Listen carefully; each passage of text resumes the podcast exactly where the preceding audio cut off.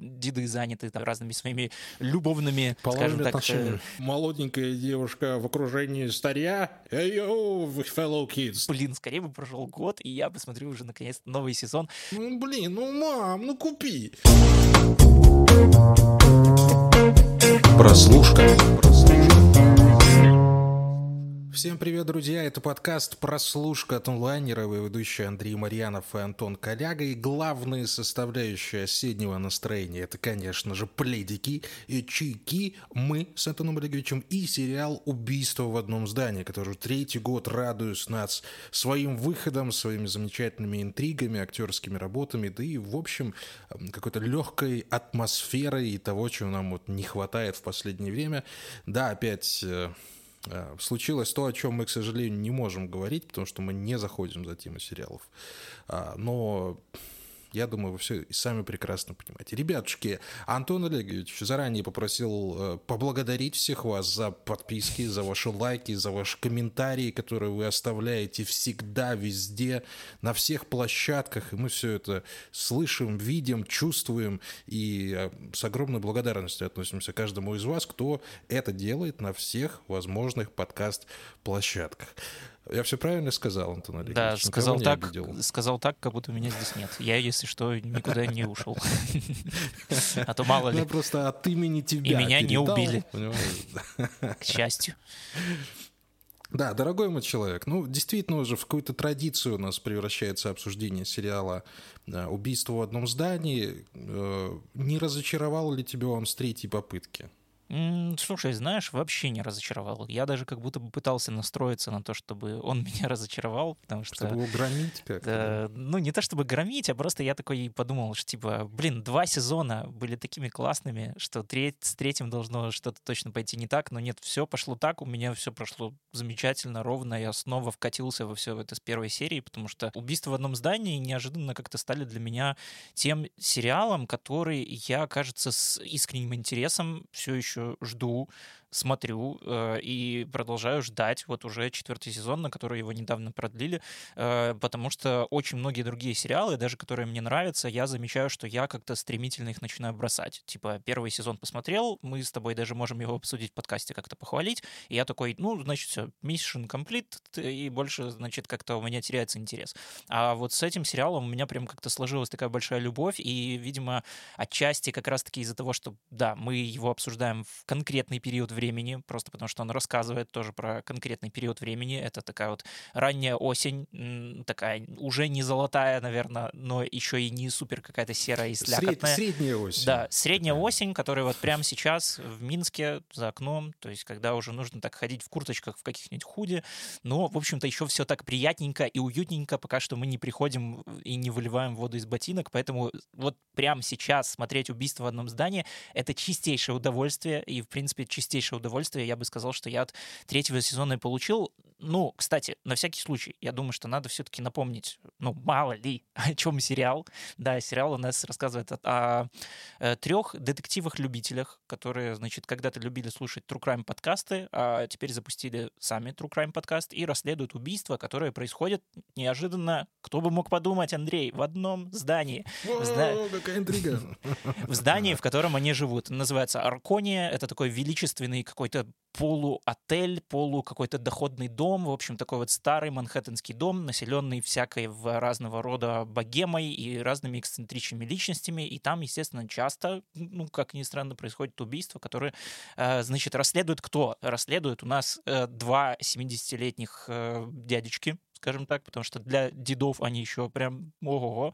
И их подруга, 30-летняя миллениалка, неугомонная художница, которая играет Селена Гомес, а, собственно, дядечек играет Мартин. Ты, конечно, такое слово подобрал.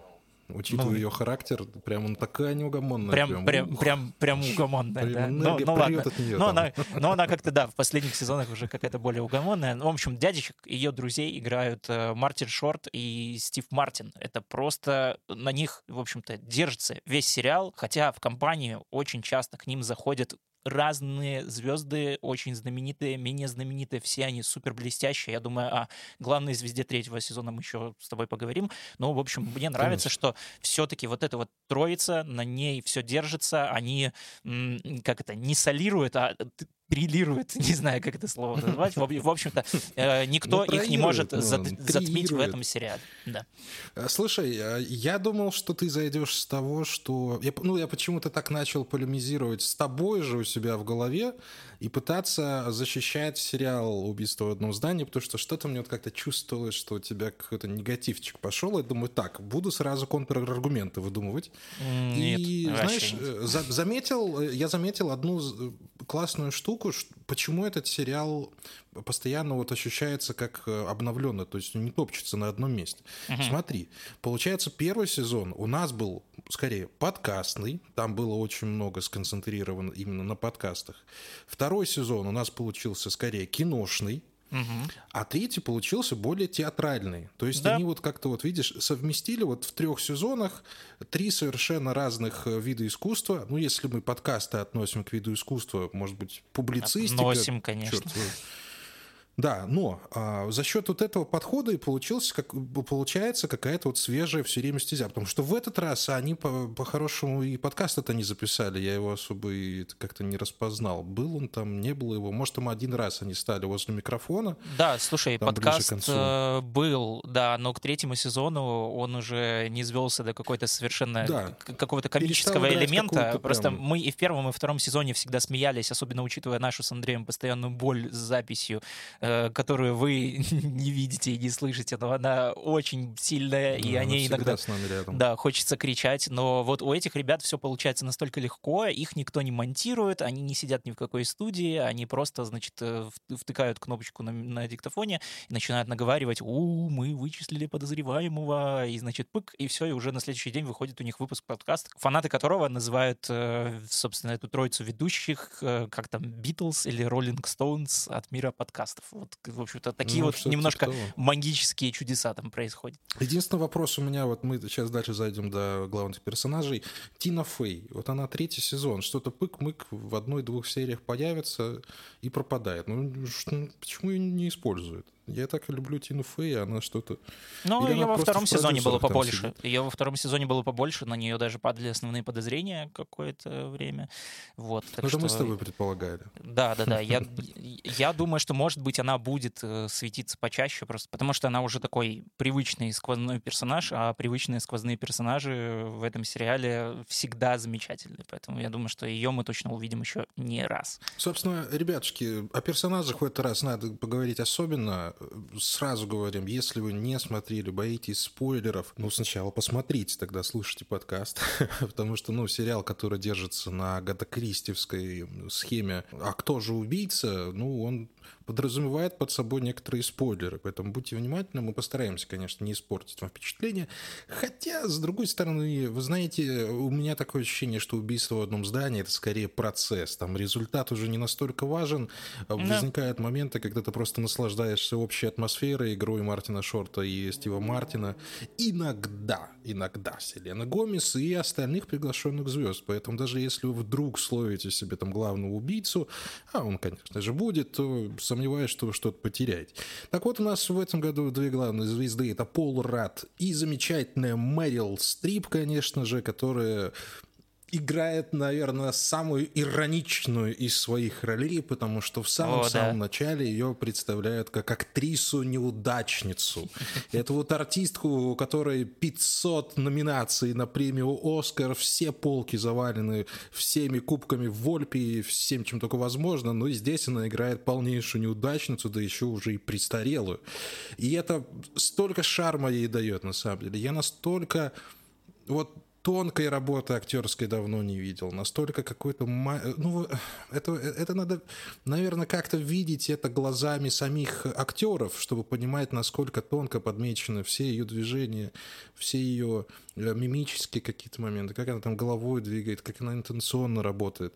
То есть, ты видишь перед собой настоящего мастодонта актерского искусства, который притворяется новичком. И это...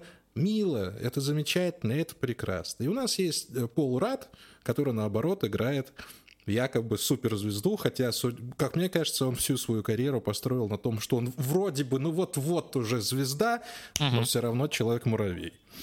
Вот такой персонаж. Да, Мэрил Стрип вообще в этом сезоне просто потрясающая, и самое интересное, что даже драма ее персонажа, она как будто бы оттесняет вот эту основную детективную линию с убийством, то есть там она по-прежнему закрученная, запутанная, и за ней, ну, лично мне было интересно следить, но, тем не менее, вот это то, что там переживает Мэрил Стрип, сначала ты подозреваешь, что это она убийца, ну, просто потому что ты думаешь, что прям как будто бы явно считается, потом ты такой думаешь, но они же не могли позвать Мэрил Стрип, чтобы она просто сыграла какую-нибудь там сумасшедшую маньячку. Потом ты опять передумываешь, такой, нет, ну у нее какая-то слишком сильная история для того, чтобы быть убийцей, и потом в конце ты просто такой, блин, ну это было здорово, у нее классный персонаж, который, правда, выбивает ее из ее же типажа, и она доказывает, что да, как бы и не выбивает в то же время, потому что она такая, ну что, выбили у меня, а я могу и вот так вот сыграть тоже. То есть она появляется, она сразу... Выбить Мэрил Стрип из типажа, это не знаю, кого она должна сыграть. Я уже даже... Всех, по-моему, играла. Да, я уже даже, правда, тоже сомневаюсь, что она, в принципе, не может кого угодно сыграть. Вот, даже в первой сцене, да, когда она появляется, ее представляют как актрису-неудачницу, ты такой сразу, блин, серьезно, Мэрил Стрип, она не сможет. Да.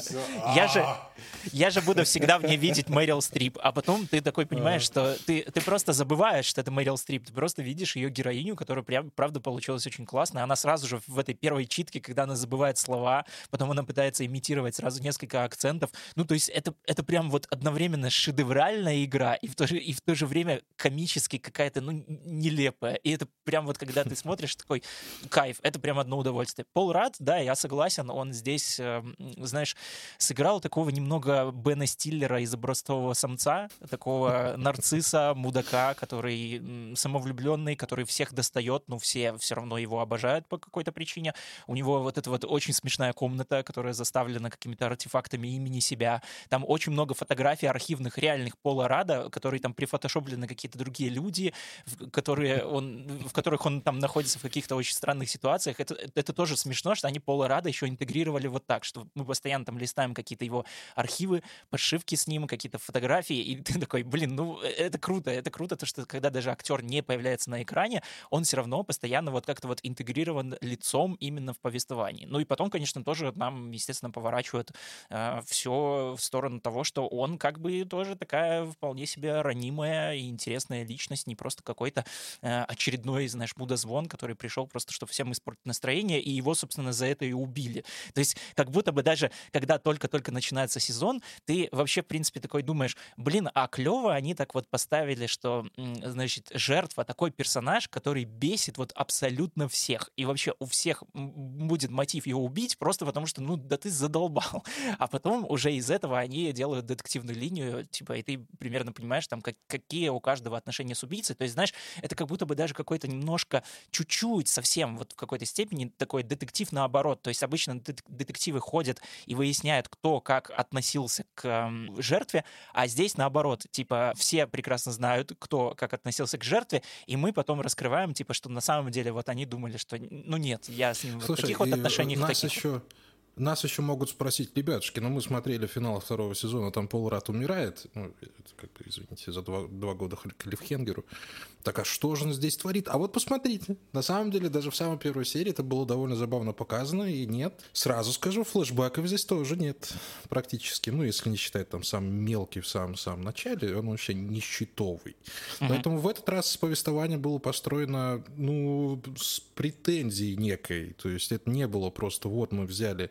Пола Радда, его убили в конце второго сезона на последний, а сейчас будем флешбэчить и говорить о том, как это происходило. Нет, они выкрутились гораздо красивее, гораздо элегантнее, за что мы этот сериал любим. И, кстати, что касается вписывания Пола Радда во вселенную всего, что происходит, ты же обрати внимание, как они очень часто иронизируют вообще на современной культуре и делают Пола Радда, собственно, частью вот этой вот пародии, потому что он играл Человека-муравья, здесь его главный персонаж — это огромная кобра, там Мэрил Стрип предлагают роль в сериале «Страсти ожогового отделения», там «Винпелнс Хайтс», что-то типа такого. И они постоянно, вот, знаешь, вот коверкуют названия, как-то перепридумывают уже известные фильмы. И ты понимаешь, и ты опять оказываешься вот в этой театральной постановке. И вот чем вот этот сезон так именно и хорош, что почему театр должен на тебя воздействовать. Потому что ты видишь, ну вот люди, вот там занавески, вот здесь зал. Да, то есть, ну, это все не по-настоящему,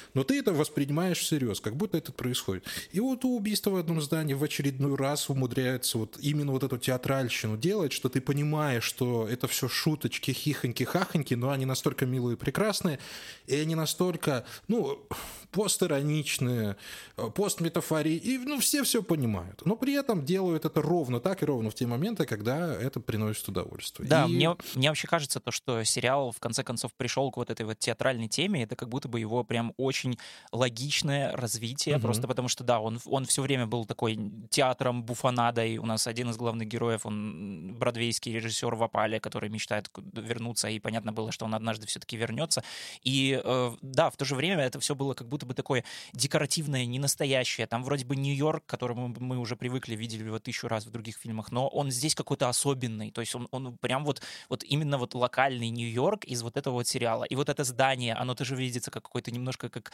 картонный домик, там все персонажи тоже чуть-чуть не настоящие, но в то же время, когда ты следишь за их взаимодействием, как они общаются друг с другом, как они там бесят, как они любят, как они вообще просто подкалывают, и ты понимаешь, что вот как-то вот из этого именно рождается вот эта магия «Убийства в одном здании», не из там детективной линии, не даже не сколько там из каких-то драм персонажей, просто потому что там, ну, понятное дело, у всех есть какие-то свои проблемы, у всех есть какие-то истории, но в них глубоко не копают, то есть тут нет такого, что все там что-то, знаешь, сели и такие вот, а я там страдал вот так, а у меня такие вот комплексы, и сейчас это будет сериал это про то, что... в первом сезоне было больше. Да, в первом сезоне было, здесь, видимо, они все-таки поняли, что как бы всем нужно вот это, всем нужны вот эти вот какие-то визуальные мелочи, какие-то вот такие, ну, я не знаю, вот просто танцы с повествованием, танцы не буквальные, а именно вот какие-то метафорические, потому что сериал какой-то, он такой движовый, он на своей вот этой вот какой-то энергии, он, правда, очень сильно базируется. И то, что здесь нам показывает все-таки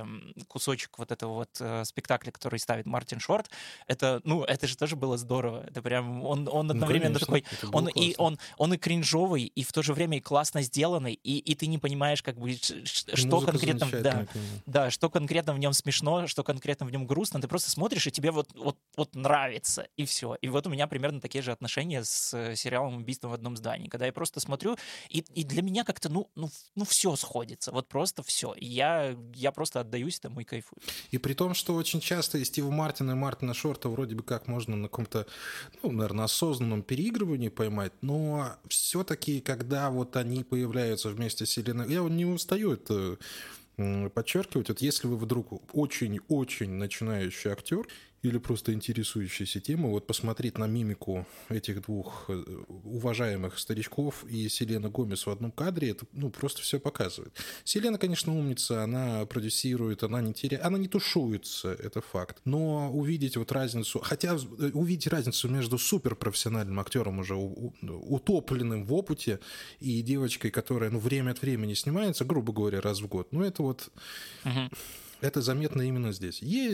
Опять же, мы еще в прошлом сезоне, наверное, с тобой пришли к консенсусу, что ну и что, в конце-то концов. Она милая, она понимает свою роль в этом всем. Она, ну, в общем-то, персонаж такой закрытый, пускай. Да. Ну, может быть... Ну, я вот о чем, да, быть, и говорил после вот второго сезона, что они очень классно сформировались как вот такое вот трио, которое контрастирует друг с другом, но контрастирует как будто бы не так, как все ожидают. То есть изначально, когда ты смотришь синопсис «Убийства в одном здании», ты такой смотришь, старички и, значит, какая-то молоденькая девушка, которая, значит, она как раз-таки должна быть такой вот супер энергичной и их постоянно подстебывать, и они такие, ну ладно, пойдем запишем твой подкаст. А здесь все ровно наоборот. Здесь Селена Гомес, она самая такая флегматичная, самая пассивная, хотя в этом сезоне она практически в одиночку тащит расследование, просто потому что деды заняты там репетициями и разными своими любовными, скажем так, сексуальным воспитанием, свиданием своим, да. Вот. Но, а в то же время Стив Мартин, Мартин Шорт, они такие постоянно то туда, то сюда, то и вот все время вот все что-то интересно, и как будто бы, знаешь, вот они здесь моложе, чем вот она. И вот это вот как-то, вот, ну, эта химия, она за 3 сезона уже как-то между ними настолько здорово, настолько крепко сложилась, что ты даже, ну, не можешь себе представить, что, возможно, когда-то задумка, в принципе, продюсеров этого сериала была в том, что, а давайте позовем артистку, которая там самая популярная, лидирующая по числу подписчиков в Инстаграме, просто для того, чтобы привлечь молодую аудиторию, а Мартин Шорт и Стив Мартин у нас будут отвечать за старую. Ну, как-то там они что-то сработаются и сыграются. А вот как они сработались, ну, сыгрались, это прям, очень, ну, вообще. Очень странный был, наверное, заход, потому что всю Селену Гомес окружают актеры 50+. Кого они там из молодежи планировали привлечь, то есть, типа, молоденькая девушка в окружении старья, и это все модно, сейчас будет «Hey, yo, fellow kids», там такой, знаешь, ну...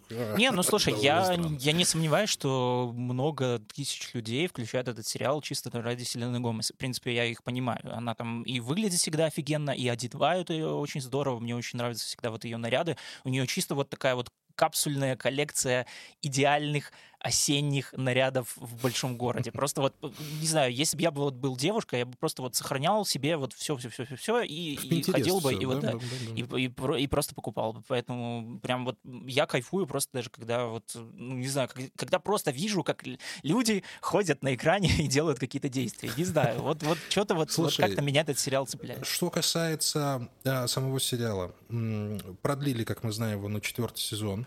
Вот совсем недавно, буквально 2 недельки назад. То есть нас ждет еще, сколько там, 3 часа этого замечательного удовольствия, мы надеемся.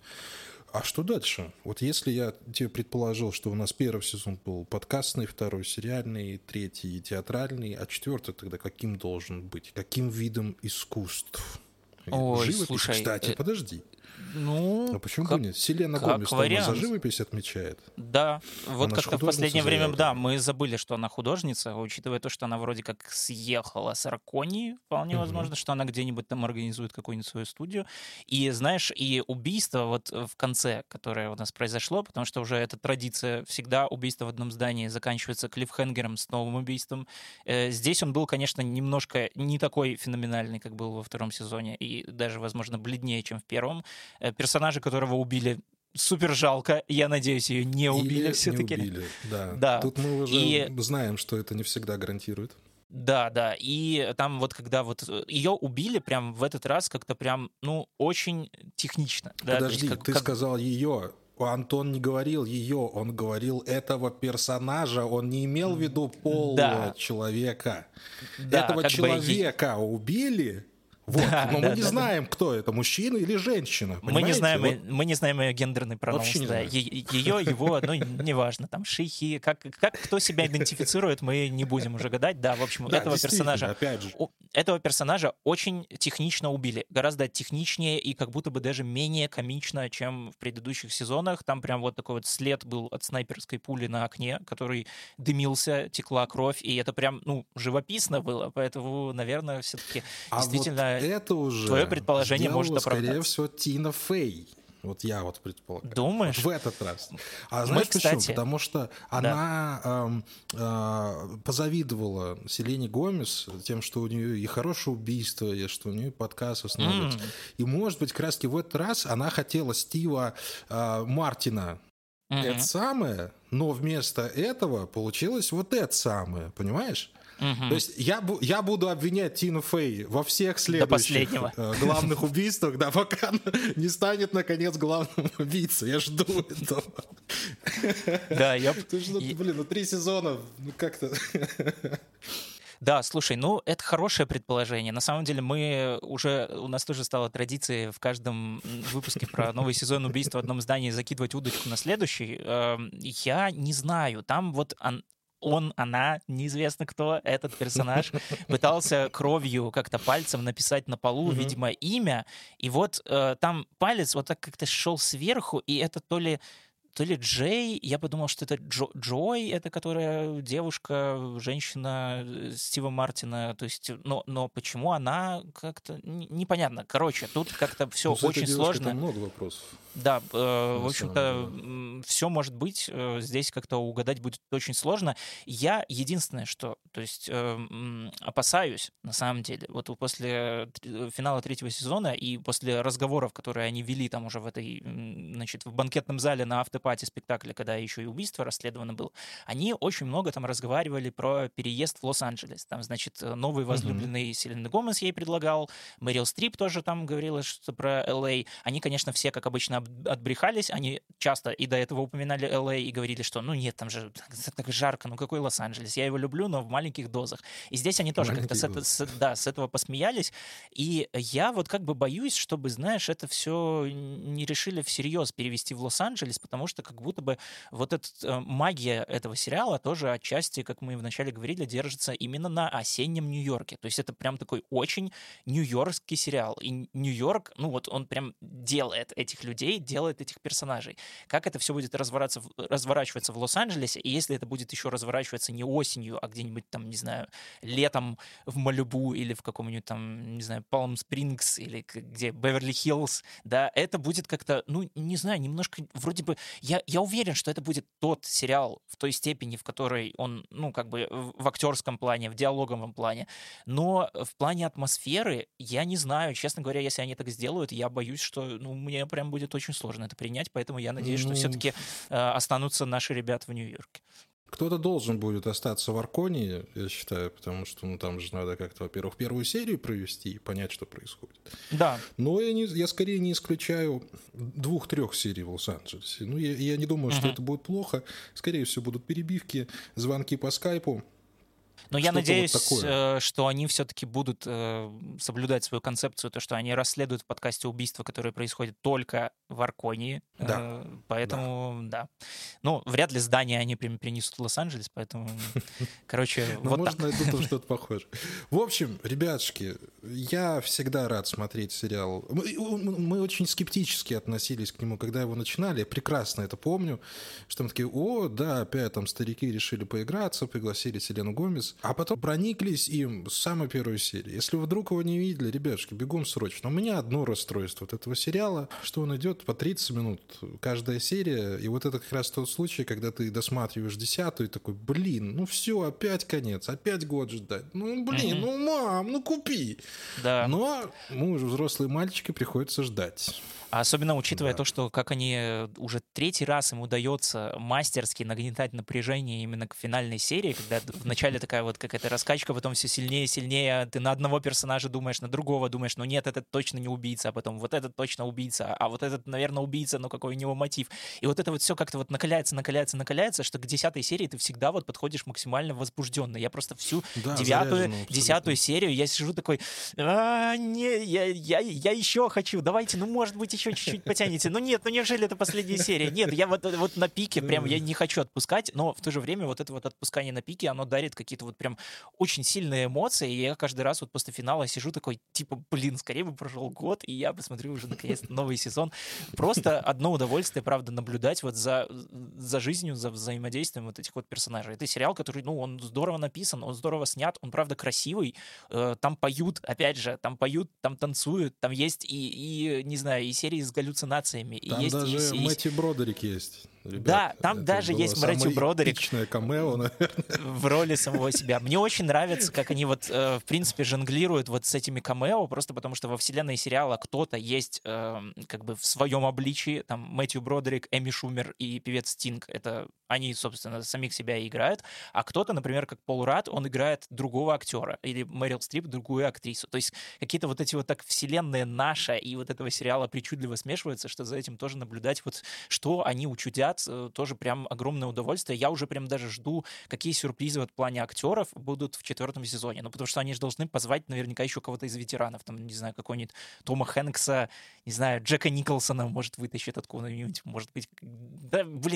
я уверен, что все-таки в этом плане они сделают снова классно. Слушай, да мы кого угодно можем ждать в следующем сезоне. Главное, чтобы наступил как можно скорее, чтобы мы попали в тайминги со всеми этими забастовками, Да и, слушай, ребята возрастные, они, конечно, бодрятся и молодятся, но ты же понимаешь, что, ну, всяко может случиться. Поэтому Стиву Мартину, Мартину Шорту огромного количества здоровья, еще сезонов на 800 желательно, чтобы мы тоже немножко уже успели состариться, понять, наконец, их шутки некоторые. Вот. А в остальном...